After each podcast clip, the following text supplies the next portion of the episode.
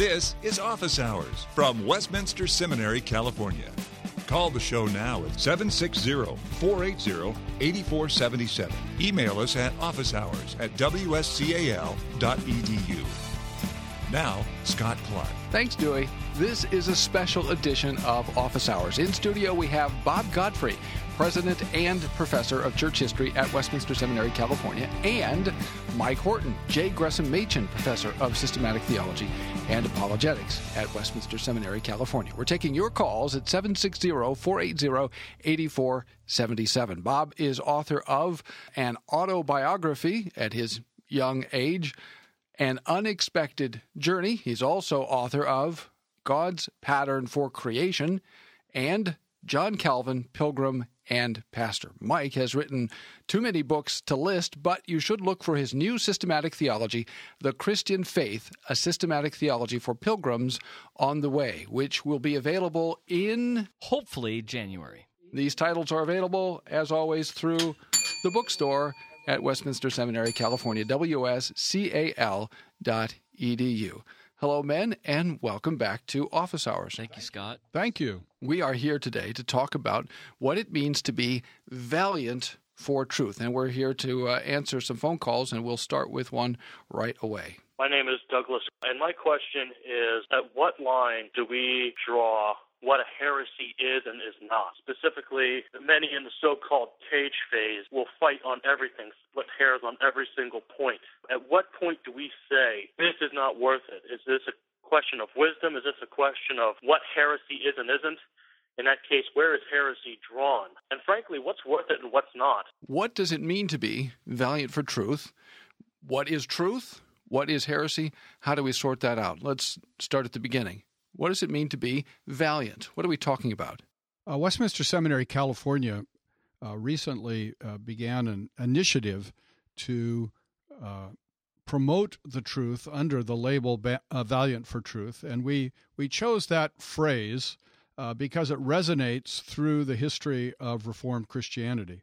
When Ned B. Stonehouse wrote his marvelous biography of J. Gresham Machen, who we look back to as our ultimate founder, he subtitled that biography, Valiant for Truth. And when he published that biography, I'm sure almost everyone would have recognized that that was an allusion to John Bunyan's Pilgrim's Progress, the second part, where one of the Christians on the road to the Eternal City is named Mr. Valiant for Truth.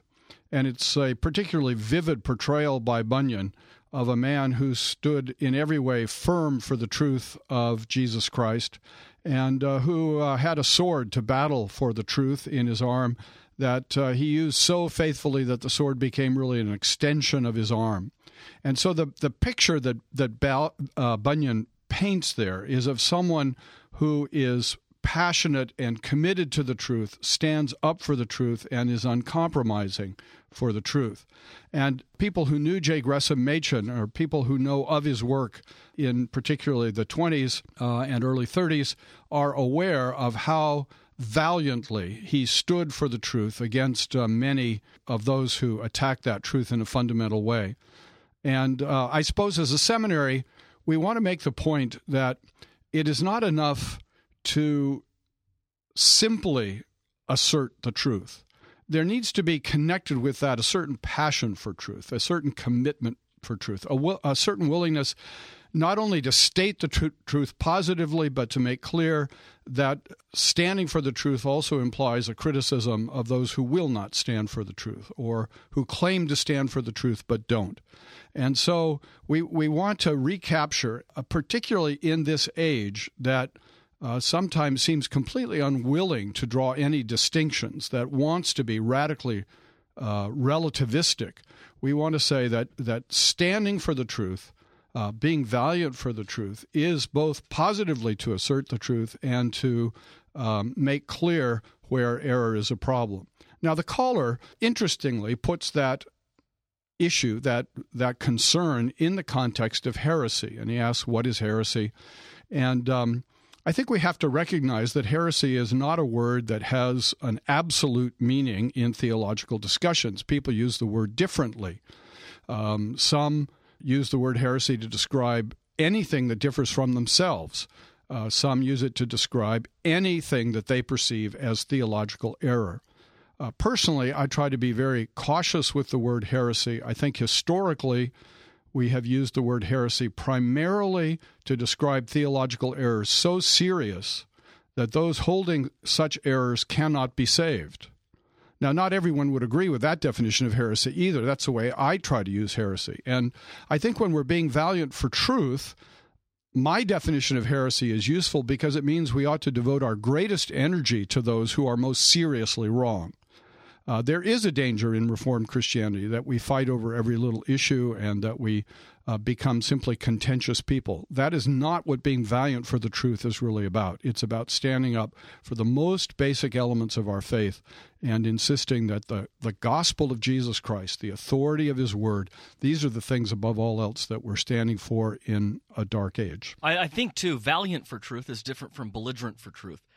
And, you know, there's a question, first of all, of content and a question of character. And Peter tells us that we need to be prepared to give an answer, a reasoned explanation, defense, for the hope that we have to anyone who asks, but in a spirit of gentleness and patience. And so it's not just what we say that's important, but how we say it.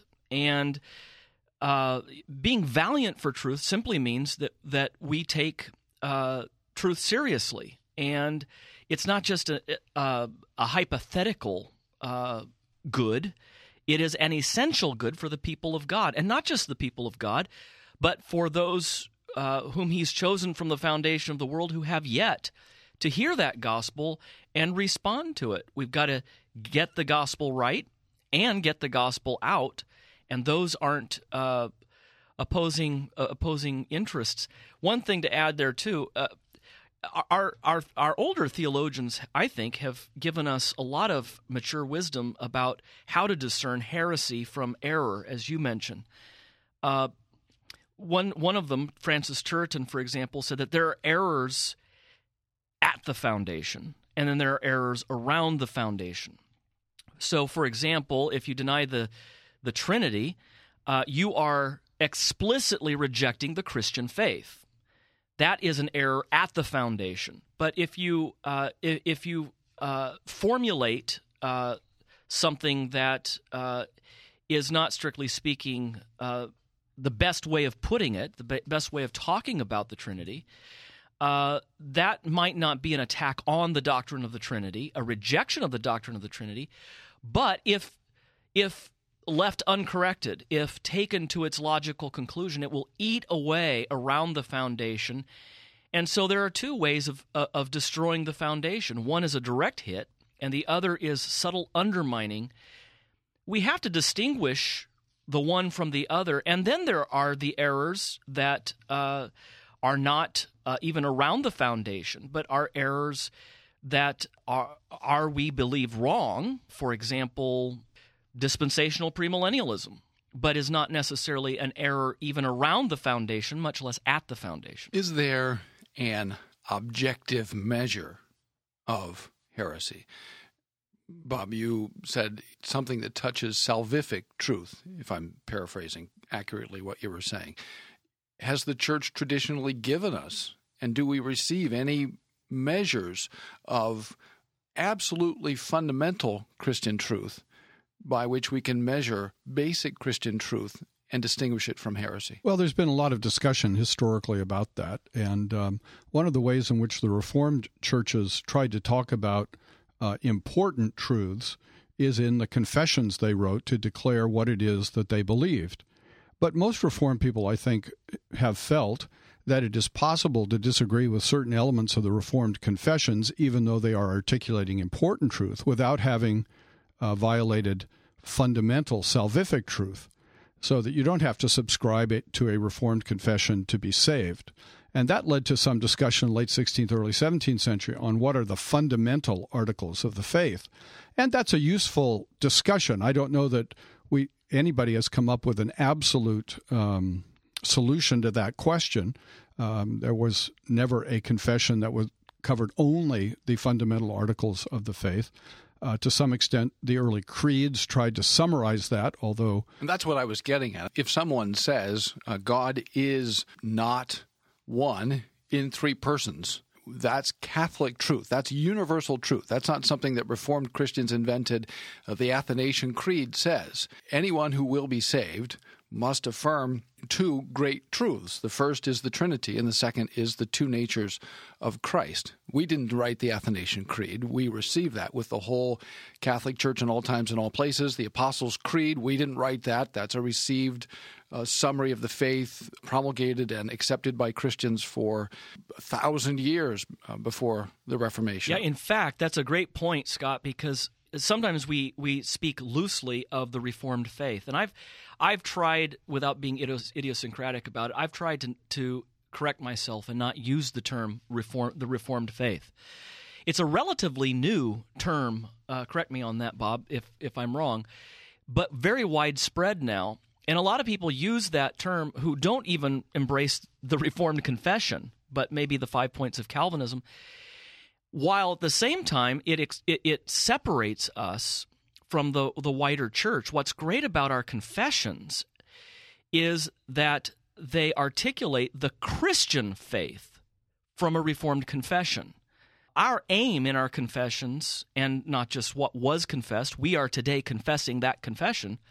Our aim in confessing these things is to say, look, we're confessing the Trinity. We're confessing the two natures of Christ united in one person. We're confessing the substitutionary atonement, justification, all of these great, precious, and important truths that we hold together with other Christians, but we're interpreting those creeds, as we're interpreting Scripture itself, from a particular confession, a particular interpretation of what that means.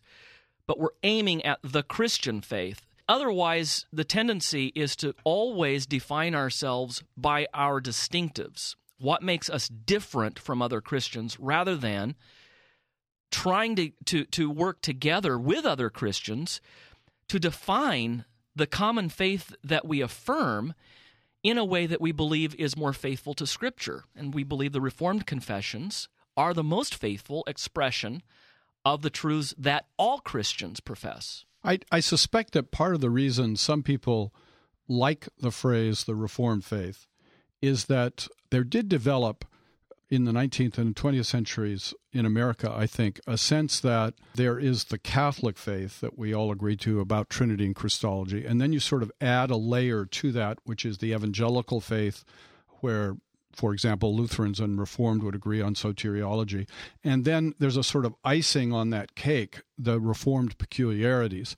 And I think the phrase, the Reformed faith, is trying to make the point, not entirely successfully, as you point out, that there is an integral wholeness to Reformed Christianity, that we're not simply a composite where we then put a few crazy Reformed notions as the icing on the cake, but that Reformed Christianity is an integrated heritage of understanding what true Christianity is. And the very word Reformed really means we are Catholic Christians reformed according to the Word of God, that a heritage that had become corrupted now has been purified by the Word of God. That's what we're really after. But I think you're right. Reformed faith can carry with it a kind of almost sectarian express. Is not what we want to express.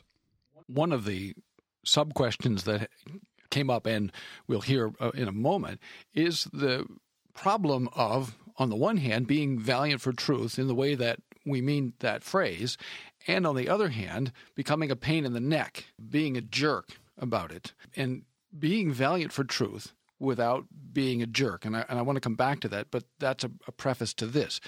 Michael, truth today, as we use that word, isn't what it was even a few hundred years ago, and it's not what it was 700 or 800 years ago. Before the modern period, before the end of the 17th century, beginning of the 18th century, most people in the West, and as far as I know, most people in the East, thought that there is such a thing as truth. We can know the truth. God is the truth. God has spoken. And the real question we were arguing about was, what has God said?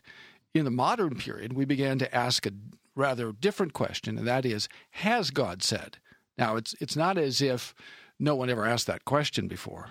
After all, Pilate lived a long time before the modern period, and he said to our Lord, what is truth? Reflecting some level, maybe profound level, of skepticism. But in that context, when Pilate asks that question, it's shocking because it is relatively unusual, even though there were some philosophers expressing sort of skepticism about the truth. Talk a little bit about the history of truth. And where are we now, hundreds of years into the modern experiment with truth? Yeah, there's a division, a pretty heated debate about whether we are living in a postmodern age or a hypermodern age. Is postmodernism radically different from modernity, or is it simply the exhaustion of modernity? Is it modernity at warp speed? All of the seeds for postmodernism were planted in modernity, in the Enlightenment. There's so much in postmodernism that is simply turning the volume up on some of the extreme views of the Enlightenment. And it's also a dissatisfaction with Enlightenment arrogance. You find a lot of postmodernists going after things like autonomy and rationalism. Well, we've been doing that for a while. Cornelius Van Til was a pretty clever postmodernist, evidently. You know, this has been a critique that Reformed Christians have made of modernity for a long time. But the problem is, what do you put in its place? And a lot of postmodernism just has nowhere to go after modernity. I like to think of it in terms of, you know, the modernist was a master. We know the truth absolutely, as God knows the truth, if there is a God. And there probably was, because how did we all get here and how could we all be so good and rational? But that they were masters, and they knew the truth, and they were going to take you there, even if they had to use armies to get you there. If you don't want to be free, we'll make you free. And that then you get out of that, of course, the totalitarian movements, democracy, capitalism and communism. You get all of these sort of grandiose movements that are seen as the outcropping of universal reason. Well, there's been a lot of critique of that, but we've moved from being masters to being tourists. And that's sort of the postmodern spirit, I think, is tourism. Tourists aren't going anywhere. They don't have a particular destination. They're just going around, you know, from booth to booth at Vanity Fair, tasting a little bit of that, a little bit of this, putting it all together in a photo album. Christians are pilgrims. We're not masters. We haven't arrived. Even Abraham was looking for a greater city whose builder and maker is God. We're not there yet, but we're also not just straying like stray dogs from one place to another. We are headed in a direction. That gives us a place to stand, a place to be valiant for truth, and yet not make ourselves the focus. G.K. Chesterton said at the turn of the 20th century, what has changed, and he was describing the modern age, and it could very easily describe our postmodern era today. He says that the biggest change that I see is that humility has moved from the organ of ambition to the organ of conviction. In other words, he said people used to be sure about the truth, but unsure of themselves. Now they're unsure of the truth and sure of themselves. I think that's really true. If you turn on daily news programs, I put news in quotes there, talk shows where people are going back and forth with their various positions, it's not so much that they are sure of the truth as it is that they're sure of themselves. We hear more news reporters and, frankly, preachers today revealing more of their personal conviction, their personal enthusiasm, or their personal whatever, and less of the truth being expounded and clearly articulated and defended in a persuasive and clear manner. In our age, Bob, wake up. I always have that effect on him. In our age, Bob, Mike is marvelously soporific. How's the narcolepsy doing? Yeah, Mike has a stick over there. He keeps poking Bob every few minutes. What? What? Exactly. Where are we? Yeah, we'll take him back to the nursing home right after the show. There's a car out there waiting. In our age, just to say to someone, this is true and that is false, is taken not as a claim about the nature of things, but as an attempt to exercise power by one person over another person. So we have that problem. And then on the other hand, there are some people who are, and we've probably all been guilty. Certainly I have been guilty of it. You men are too charming to have ever been guilty of this, of being a jerk about the truth. Help us navigate between those two poles. Well, I think what Mike has been saying is very, very helpful. When we think about understanding where modern thought and postmodern thought has been going, and as we think about the intellectual world in which many of us operate, I do think, and this is my little historian's add-on, is that when we think of what Pilate had to say, I suspect what Pilate had to say was not the word of a philosopher, but the word of a government official. What is truth? It really doesn't matter because power is the only thing that matters. And a lot of people in this world operate that way. Truth is, as you know, Marx would have reminded us, simply a rationalization for what we want to do anyway. And so there are a lot of, and have always been through all history, through whatever intellectual system is dominating at any point in history, there are a lot of practical cynics who really do believe truth doesn't matter and that power is the only thing that matters. If there isn't an objective truth outside of all of our interpretations, something that we're striving for, we don't get perfectly, but we're something that none of us owns, but we're all after.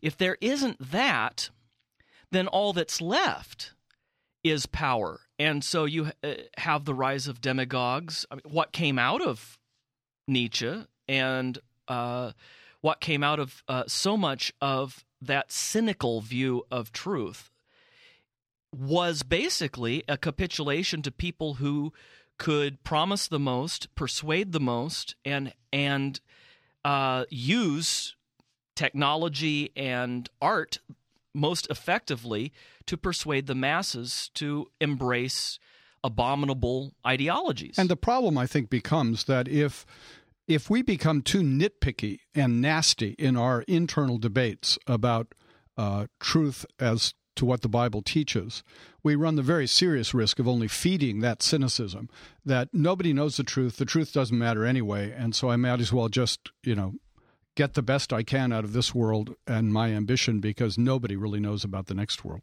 My name is Jack Miller.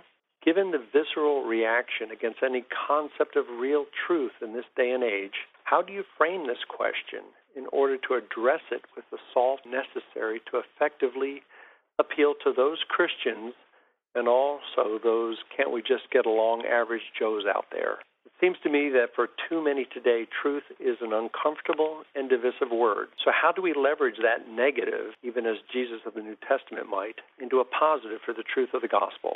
That's a great question. First of all, we have to put out there as, I think this is the thing that we lead with, the truth matters ultimately because we are sinners who need to be redeemed. And if there is no truth, then there is no gospel. There is no good news for us. It's just my truth and your truth. I think also we have to distinguish between political freedom and religious pluralism. I think there are a lot of conservative Christians out there who unfortunately confuse those two things and say, for example, with Islam, let's just drive them all out as Israel drove out the Canaanites, and they confuse political coercion against Islam with the call to bring the gospel to the nations. On the other hand, you have people who confuse those two also by saying, since we want to have political freedom and want to all get along in the civil sphere— you can't say anything that is divisive when it comes to ultimate truth claims. And so as Christians, we not only have to say, we have to evidence that we are on the side of political pluralism and on the side of still proclaiming with all of the saints of all of the ages, including the martyrs, there is no salvation in any name other than Jesus Christ. What's the difference then, Bob, between rejecting the Quran and explaining why it's wrong and burning it? Well, I think the point Mike is making is an excellent one, that one reflects the necessary use of power by the state and in the political realm, and the other reflects the work of the church to hold up the truth and to wait upon the Spirit to bring people to see the truth. The state seeks to exercise power in the interests of justice, which is ideally to protect all of its citizens, and the church is holding up the truth in the Spirit of Jesus, who said, "You shall know the truth, that is me, and the truth shall set you free." But the freedom that Jesus is talking about there is a very different kind of freedom than what we often mean as freedom in America. The freedom that Jesus brings is the freedom from the bondage to sin, the freedom from condemnation, the freedom from alienation from God, and the freedom from alienation from one another. So it has lots of implications. The trouble we have working that out today is that for centuries, most Christians did believe in using the coercive power of the state to advance the cause of the church. And that has— including our own tradition. Never criticize our own tradition. We're here to criticize others. No, exactly. It's true. It's one of the things with which we would disagree with John Calvin. Calvin would no doubt, if he were just plunked in our day, be shocked at our willingness to tolerate a pluralistic society. But as Christians, I think it is one of the things we have learned is that coercion in the name of Christ is ultimately counterproductive. Nevertheless, we have left such a strong imprint on history that we can understand why certain people find it hard to believe what we're saying today. And so we need, as Americans in particular, to insist on the freedom to practice Christianity as we believe the Bible teaches it, and to be critical of what we see as false religions, including Islam. But that should not lead us to unnecessary inflammatory, if you'll excuse the expression, acts such as burning the Quran. I do think as Americans we have to insist that American citizens have the right to burn the Quran. Or the Bible. Or the Bible. But we have to insist that that's not really a way to advance the cause of Christ. So, yeah, it is difficult because governments tend to see that the solution to the problem of truth is to teach relativism, and that this will lead to a more peaceable society. And lots of people have bought into that, including lots of liberal Christians. So we have to articulate this rather more complicated position that we can hold to an absolute truth while being able politically to get along with others. You're listening to Office Hours from Westminster Seminary, California. I'm Scott Clark, and we're talking with Michael Horton and W. Robert Godfrey about what it means to be valiant for truth. When we come back, we're going to address the question of what it means to be valiant for truth, not just individually as Christians in a pluralistic society, but what needs to happen for the church as church to become valiant for truth. In the 17th century, John Bunyan gave us the character Mr. Valiant for Truth. In the 20th century, God gave us another Mr. Valiant for Truth, J. Gresham Machen, the founder of Westminster Seminary.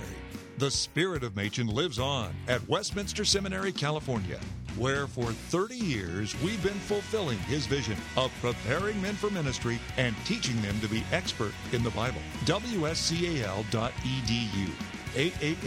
888-480-8474. 8474, Westminster Seminary, California, for Christ, His Gospel, and His Church.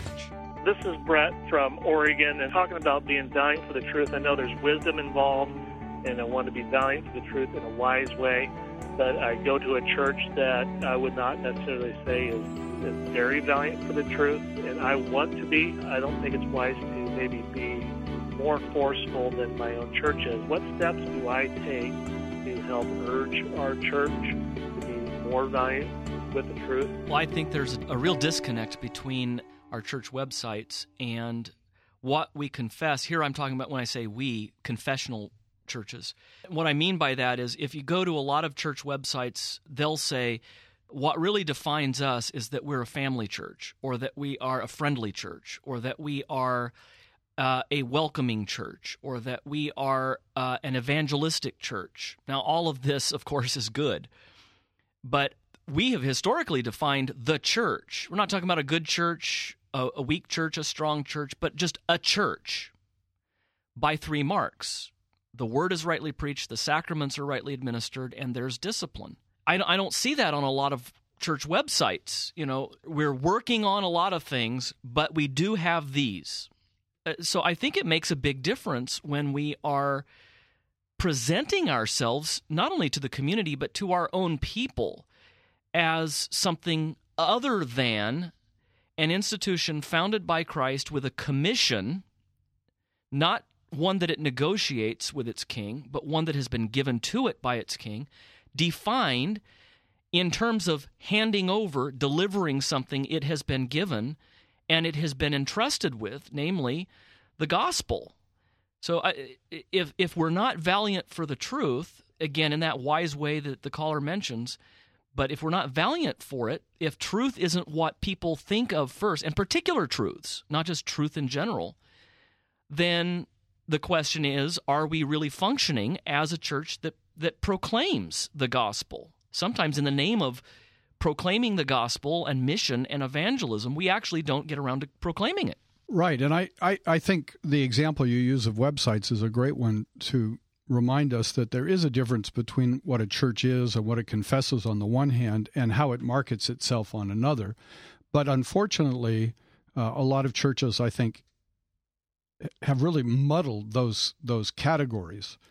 I think it does reflect perhaps the postmodern world in which we live, that churches think what people want to hear and what will draw them to church is that we're friendly, that we're family-oriented, that we have programs for all age groups. And that does draw people. I mean, the reality is every pastor will tell you when a new family comes to your congregation, there's a good likelihood that one of the first questions they're going to ask is, do you have a program for my 3-year-old? Do you have a program for my 12-year-old? And do you have a program for my 17-year-old? And if you don't, there's a good chance that you're not going to keep that family. I agree with you. We ought to be critical of the program-driven church. Well, I didn't say that. I said we have to be critical if the marketing really does define entirely what the church is about. I think we have to recognize as the church that there are a lot of people out there who no longer have a family of their own. They've moved away from the family. And so they're looking for familial and friendship connections in the church. There are a lot of people out there who are very anxious about raising children. They don't have a strong continuity of generations that help them think through raising children. So they want the church to help them raise the children and answer questions they don't have answered. I don't think we should reject those concerns as legitimate and even important concerns. It's just that we shouldn't allow that to completely define the character of the church. And so if we want to market ourselves as a friendly program church, that may not be the worst thing in the world, as long as in the actual life of the church, we remain clear that the truth of God is at the center of what we do. And if you know God according to his truth in both the law and the gospel, then you're going to be in a better position to be a parent, to be a friend, to be part of the family of Christ. So it is a complicated business in the strange world in which we live. Isn't the danger here, though, that when we capitulate to the demand that we meet all these expectations, that what we're really saying is we want to succeed, that is, have numerical success at all costs, and failure, as the world defines failure, that is a failure of the institution to continue to exist, is not an option. Yeah, but I think that people do it out of the best motives very often, just not really counting the cost. For example, what happens when you promise people all of these programs for different age groups and so forth? It used to be said that the most segregated day of the week was Sunday because blacks and whites were not in the same churches. Today, it's not only racial and ethnic, it's demographic in terms of age groups, segmentation in terms of marketing. You can go to a church that, even in the same church, you have the contemporary service and the traditional service. You can have a person, you meet these people now, who have gone from nursery to children's church to youth group to college ministry and have never been a member of a visible church. They've never worshiped with the whole congregation at any particular time. And then, surprise, surprise, 70% of those raised in evangelical churches, of course the question is, were they really raised in the church at all? But 70% are unchurched by their sophomore year in college. Well, the question that we ought to raise is, were they ever in the church in the first place? And then you get the statistics from sociologists telling us that across the board, conservative to liberal, most Christian young people raised in evangelical as well as mainline Protestantism cannot tell you what they believe or why they believe it, even in the most rudimentary or basic terms. Now, that's not just the Unitarians. That's in churches that if you ask them, what do you believe, they could go to their vault and open it up and say, ask the secretary to run off a copy of their confession. And if you ask them if they believe it, they'd say, sure. If you asked them certain yes or no questions, they would answer them the right way. But the people themselves can leave and go off to college and not be able to, not even be aware that those answers would be given. It's not that the gospel is denied in these circumstances. It's that it's just never really taught and communicated and a part of the regular diet from childhood to adulthood. Right, and the great there are ironies here, obviously, that people are looking for family and help raising children, and they go to churches so large, most people are anonymous in relation to one another, and the children are segregated. Yeah, the families divide on Sunday. Right, right. So that's ironic, and but the fundamental danger is that people think they're involved in church, which ideally fundamentally needs to be the meeting place between God and his people.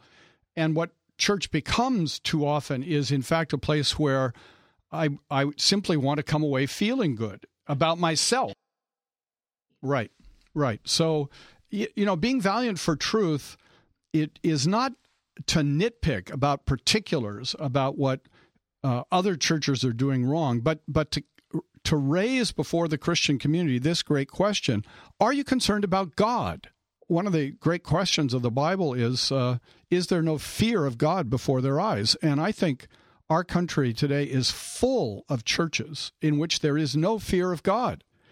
God is at best the kindly grandfather that just wants to give us a quarter so we can go to the showing how old I am, go to the 5 and 10 and buy something that'll make us happy. 5 and 10 would be that was the antique version of Walmart. Okay, let me challenge the premise with which you began, Mike, and I think you've accepted, Bob, to some degree, maybe not to the same degree. That is that people are acting out of the best of motives. And let me confess that as a former pastor of a small, and some people would say failing, congregation, there were times when I did not act out of the purest of motives. I looked at the budget, I looked at our attendance, and I said to myself, what do we need to do to get more bodies in the door? I think, based on the intervening years— So you turned it into a mortuary?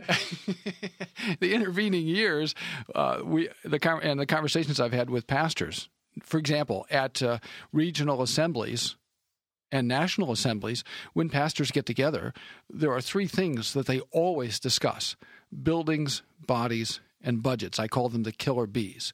Now, I'm not saying that there's no love for truth among those guys who have those conversations, but there's a lot of pressure for example, at the annual meeting. And I've had businessmen say to me, look, we need to have a business model for the church. And, have we grown by 7% over last year? And what do we need to do to make that happen? So there are people, maybe they are well-meaning, but they're also making some pretty, let's say, sharp calculations about what to do. Can we afford to say that this is all well-meaning, or is there really a kind of cynicism about truth and about the church standing for truth that has perhaps taken hold. And in that light, and we can talk about that in just a second, but John has a question. In my talking with people who aren't confessionalists, who don't believe, in the confessions, they claim that confessionalists limit salvation to the church alone, and also that they don't allow the working of the Holy Spirit. Are the confessional churches too narrow by saying that, as the Westminster Confession says, and as the Belgic Confession says, that outside of the visible institutional church, ordinarily there is no salvation? And then, having done that, are we in some way limiting the Holy Spirit outside the church and maybe even inside the church? Ordinarily, I think, is the key term there. We have no promise that God will save people outside of the ministry of the visible church. That doesn't— well, the Holy Spirit can do whatever He wills. He can work however He wills, and God certainly is sovereign and free in His sovereignty to save whomever He will. We have the confidence that our children, covenant children who die in the Lord, are with the Lord, that they haven't heard the gospel and responded to it. The question is what we have a right to believe. What we have a right to hold on to and cling to a promise, and the promise is look at the book of Acts, and this goes back to your last point, Scott. Of course, we should look for the growth of the church, and there is a kind of cynical assumption that you could have in Reformed circles sometimes that if we're growing, something must be wrong. Somebody must have sold out somewhere. Exactly. And if you are reaching people who aren't churched, and you're trying to do all sorts of things to reach out to non-Christians, you must be somehow fudging with things. Well, throughout the book of Acts, we read that the church grew, it expanded. The Lord was adding daily to the church those who were being saved. And yet the phrase that is most typically used throughout Acts is the word of God spread. Not that the church grew, but the word of God spread. The word creates the church. Yeah, I think when you look at that statement that goes all the way back to Cyprian in the ancient church period, outside the church there is no salvation, what he particularly means is that you can't be claimed to be connected to the head, which is Christ, and not be connected to the body, that Christ came to save individuals, to create a new humanity, and that new humanity experiences its life here and now in the fellowship of the church. So if I say, well, I want to belong to Christ, but I don't want to belong to the church in any sense, you are really so denying what Jesus came to teach and to say that it seems rather heretical, to go back to a point we were making earlier today. On the other hand, I think I hear in this question, although I may be wrong, what some Reformed people, in my judgment, erroneously have said, namely that the whole ministry of the church to the unbelieving world is through the preaching on official services on Sunday, and that there is no function for individual Christians to be carrying the word into the world. I think that's just flat wrong. I think it's contrary to the Scriptures. All Christians bear a responsibility to say a word for Christ in appropriate circumstances, and that the Holy Spirit may well use that outside the official meetings of the institutional church, but always with an aim of seeing people brought into the institutional church. And the institutional church never can have life or success except where it is praying for the Holy Spirit to work and recognizing its labors must ultimately be utterly dependent on the Holy Spirit.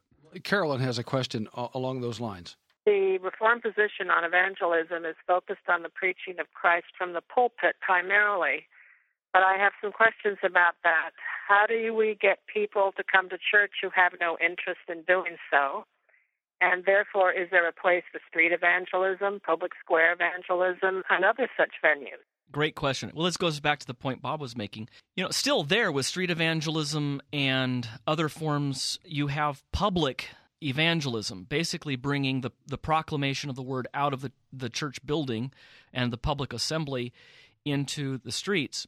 Now, it was common for people to debate in the marketplace for Greeks and in the synagogues for Jews as Paul did. Today, it has different connotations. People associate that kind of witnessing with not reasoning. That's not the place where you reason. It's the place where you walk from one shop to another. So we have to think about that when we're doing this. I think the more important point, to piggyback on what Bob was saying, is we need Christians to be so well grounded in the Scriptures that they know what they believe and why they believe it, and they can, in a very natural way, in daily relationships with friends and coworkers and family members, can gossip the gospel, can talk about it. It so permeates their thoughts and their life that they're ready at the drop of a hat to have a normal conversation without having to reach for four spiritual laws or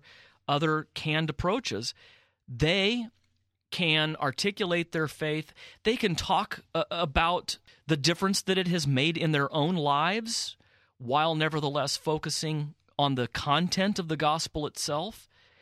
That is how people, particularly who will never darken the door of a church themselves, will hear the gospel in a meaningful way. There are things also like Christianity Explored, where it's more programmatic. You invite friends over from the neighborhood to watch a video going through the Gospel of Mark and then shut it off and talk about it. It's a launching pad for discussion. There are lots of things we need to start doing in this post-Christian era, as if America ever was Christian, but anyway. It's a wonderful day in one sense because the era of civil religion is kind of eroding, and Christianity is relatively unknown in our neighborhoods. And we can actually invite people over, hopefully after the culture wars die down, and articulate the Christian faith as the law and the gospel. That, I think, is something that really only lay people can do throughout the week, far more effectively than ministers, and then, of course, bring them to the public service. But I'm a little worried, too, from what I hear, that the proper emphasis on the public ministry of Word and Sacrament is leading some to an excessive position, in my view, where they no longer believe that the Christian has responsibility to bear witness to Christ out in the world. The man who was born blind was able to say, "I was blind, now I see." His parents, according to John, refused, knew the truth, knew what Jesus had done, knew who Jesus was, and refused to give witness to the truth. So the man who was born blind witnessed to the reality of what had happened. He witnessed to the person who had done it. He challenged those who queried him about it. Well, maybe you want to become his followers too. Now, that's fairly rudimentary witness, but it's a lot better than what his parents did, which was refuse to give witness. Bob, you've often talked about conversations that you've had with friends, neighbors, in the coffee shop. How do those conversations happen, and how do you think about those? Well, I think the point you're making is exactly right, that especially in the world in which we live in, the place to begin often is in talking about what the Lord has done for and means to me as an individual. Now, that runs the postmodern risk of saying, well, that's nice for you, but it doesn't have anything to say to me. But I think we do have to then move beyond that. I think Mike's point is really good. We have to think creatively in terms of the culture in which we find ourselves as to how we can be about bringing the good news of Jesus Christ as far and as wide as we can. I think in some places that may mean special evangelistic meetings. I think that's fine. We all remember Amy Semple McPherson standing on a chair on a street corner praying with her hands up, and she'd gather a crowd that way. Now, we also have to think today, does that just mean we make Christianity look like a bunch of cranks? I mean, that's a fair question to think about. I think more fundamentally, a lot of our traditional evangelistic methods in America assumed, maybe legitimately, maybe not, that people knew the basic gospel message, and what they needed to do was to have a moment of reflection to decide if they would commit to that message or not. So a lot of our traditional evangelism was not so much about communicating the truth, but of calling people to accept the truth that they already knew. I think we have to face the fact that probably most people that we're going to come in contact with today don't know the truth. And therefore, to turn evangelism into just a moment of decision isn't going to work in our time. I've often thought that maybe we need to think about Mormon practice, not that I'm soft on Mormonism, that they want to make a kind of friendly initial contact at the door and want you to commit to about 6 weeks of them coming back and talking about what it is they believe. They recognize you can't convert them at the door. You have to help explain their version of the truth and then get people to commit to it. And I think we have to do more of that in our time. The situation the early Christians had is very similar now to ours. Right. And they had long periods of catechesis, didn't they? Were teaching. They did. And you weren't, you know, you had a lot to cover in that time. And we hear from students who come from Nigeria and other places, and they definitely do that. I'm kind of amazed when they talk about the reason. You know, they come a lot of the people they're talking to have come out of animism, folk religion, all kinds of things. And I think. Is that any different, really, from both the New Agey or the sort of academic culture of your average college-aged person today? The idols are no less entrenched in the United States today than they are in any other part of the world. That takes time to talk people out of. Of course, the Holy Spirit ultimately is the only one who can do that. Every Christian has ordinarily a network of people with whom they have relationships, people at work, family, neighbors, and many of those people may well, in our time and place, be completely ignorant about the truth of Christianity and may need to be taught from the ground up. And we may need to slow down, for example, our 6 weeks of church membership classes that meet for 25 minutes a week for 6 weeks, and bang, you're a church member. I was raised with virtually no knowledge of Christianity in the middle of the country and not too far from what some people would call the Bible Belt. But I couldn't have really told you the difference between the Old and New Testament and needed a lot of basic Christian instruction. That was 30 years ago. If that was true then and there, how much more now is it true? One last question, men, and that is this. This is one I've heard many times. Jesus said, I am the way, the truth, and the life. And some people have concluded from that truth is entirely personal and it can't be propositional. And others have reacted to that claim by saying, no, truth is always and only propositional. And we actually touched on this already. How do we relate person and proposition when we talk about truth? Well, first, in our reflection, is in the Reformed tradition, we've talked about the Word of God as first and foremost the hypostatic Word. As Bob was mentioning earlier, the Word of God is first of all Jesus Christ, and He is qualitatively different from any other form of the Word. So first and foremost, the truth is a person. That's true. But that person is also the content of the message the Father has spoken to us by His Spirit. And there's no way to communicate that without communicating it. And it has to be understood. Faith is not only assent, but it involves assent to certain things that are said. The Word of God is first of all the hypostatic Word, Jesus Christ, but secondly, we have said, the Word of God is the sacramental Word, the means of grace. Faith comes by hearing, Paul said, and hearing by the Word of Christ. Preaching Christ is the means by which the Holy Spirit creates faith. Then thirdly, the Word of God is Scripture. And certainly Scripture has a lot of propositions in it. But it can't be reduced to propositions. In all three forms of the Word of God I just mentioned, the truth is coming to us, is being spoken to us by the Father, in the Son, through the Spirit. Those are three persons, and that truth is communication.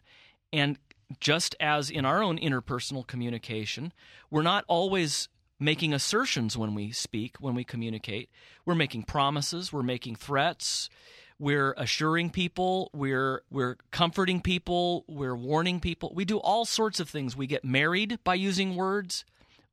God accomplishes great things other than, in addition to, stating propositions by the word that he uses. So we don't want to set the personal over against the propositional. In Scripture, they're always working together and in harmony. Maybe I could also just add to that, when we want to be valiant for the truth, we don't want to just be talking about what the world or many in the church call doctrines. There has been something of a doctrinal revival of Calvinism, but that isn't, in my judgment, a real revival of Reformed Christianity. Reformed Christianity is not only a matter of doctrinal truths, it's also a matter of worship truths and of piety truths and of life truths, so that these things combine together to really represent what Reformed Christianity is all about. And we want to be valiant, not obnoxious, not belligerent, not grumpy, although I'm always tempted. But we want to be valiant for these truths because they're liberating, because they're the will of our Heavenly Father and our Savior for our good. And the good of the people we're talking to. You've been listening to Office Hours from Westminster Seminary, California. Thanks for listening to Office Hours from Westminster Seminary, California. Don't miss an episode. Subscribe now to Office Hours in iTunes. Find all the shows at wscal.edu/officehours. Copyright 2010, Westminster Seminary, California. All rights reserved.